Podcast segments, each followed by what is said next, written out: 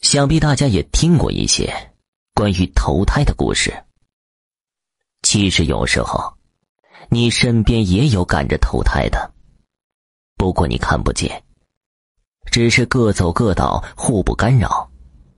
要是都能看到，这个世界岂不会乱了？话说呀，村里一个电费收费员，每天都会骑着一辆破旧的2.8。他的这辆车，除了铃铛不响，别的地方都响。骑行起来，就感觉随时都会散架一样。就是这样一辆破自行车，它的主人经历业余投胎的故事。这个电费收费员叫亮子，亮子每天奔波于村里和镇上，也不知道他一天天在忙些什么。反正他总是一句话：给政府办事儿呗。脸上总是很自豪的样子。要说这亮子胆子不算大，可是又经常走夜路，村里人就经常开他玩笑，说一些晚上会碰见不干净的东西此类的话。然而此时亮子总是一脸的轻松，不是很在意，但总是很不自然地敷衍过去。有一天，亮子依旧在镇上待到很晚，等他把手里的事情都办完，就骑着他的自行车回村。其实镇里到村子里也就10几分钟的事情。此时已经快晚上11点了，亮子点燃一根烟，叼在嘴里就出发了。夜色中，那点火星显得特别显眼。寂静的路上回响一辆自行车哗啦啦的声音，简直太诡异了。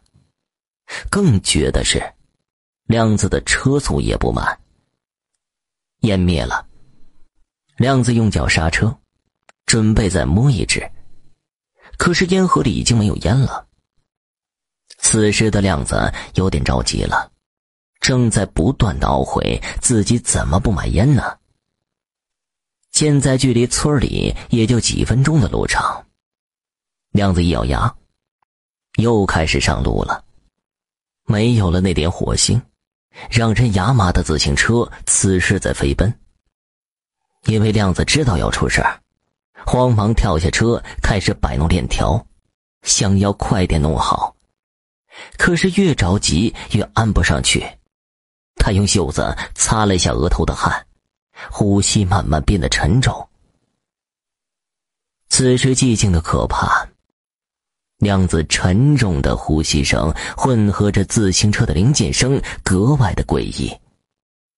就在此时，那个让亮子惊恐的声音又出现了。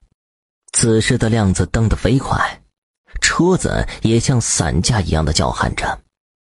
他想快点回到村上，回到自己家里，而且满头大汗，不是热的，明显是一头冷汗。怕什么就遇什么，怕什么就来什么。一个熟悉的声音又传到亮子的耳朵里，他更加用力地蹬着，无奈他的脚速已经让车子的转速达到了极限。哗啦一声，链子掉了，真是屋漏偏逢连夜雨。跟我来，跟我来。一个女子的声音打破了夜空的黑暗，刺入了亮子耳朵。此时的亮子索性不修自行车了，立马推着自行车就跑。可是这亮子边跑，跟我来的声音一直在他前面，似远似近，就像在指引着亮子一样。不，准确地说，应该是亮子在跟着这个声音。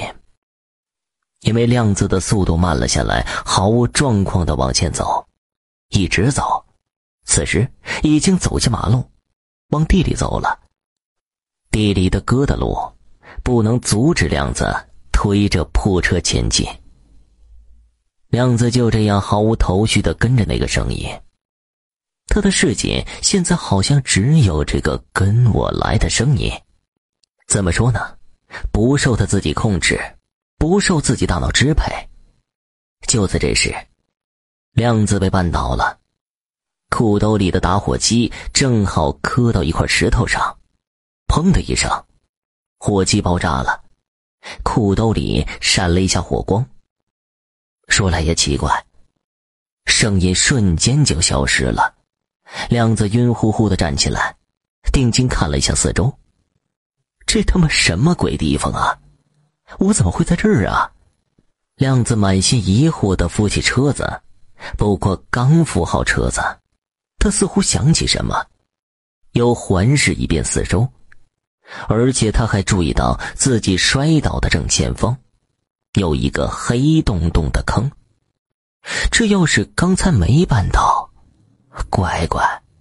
亮子不敢再往下想，立马扛起掉链子的车，不知哪儿来的力量，居然扛着这破车跑回了村里。第二天，亮子找到了村里的师婆，师婆听了以后对亮子说：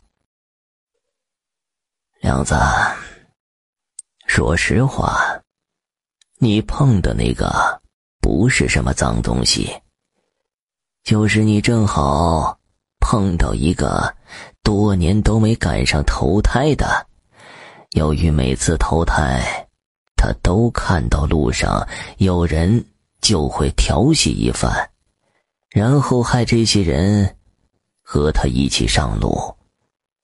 还记得你上次来找我说你连着好几天晚上感觉骑自行车好累，就像拉着什么东西一样。我当时呢，看你挺害怕，就没告诉你实情。其实啊，都是投胎的，路过搭个顺风车，所以啊，我才让你每天走夜路的时候点烟，就是告诉他们你也是明火执掌的人，那些东西啊就不会那么肆无忌惮了。有时候阴走三阳走四，一声啼哭分生死，不能乱了规矩。说句实在的，你那辆车呀该换了，换个摩托吧，不光跑得快还省劲儿，光这油门声啊也够给你壮胆了。虽然师婆的最后一段话有点调侃的意思，第二天这亮子真去买了一辆摩托，因为亮子相信村里的师婆。有了摩托的亮子更加意气风发了，见人还是那句话，给政府办事儿呗。这不嘛，今晚亮子又走夜路，一抹头又没烟了。说来也巧啊，这跟我来的声音又来了。亮子一哆嗦，打开车灯，一把油门，轰隆隆的就窜了。想让我跟你走，你得先追上你亮爷，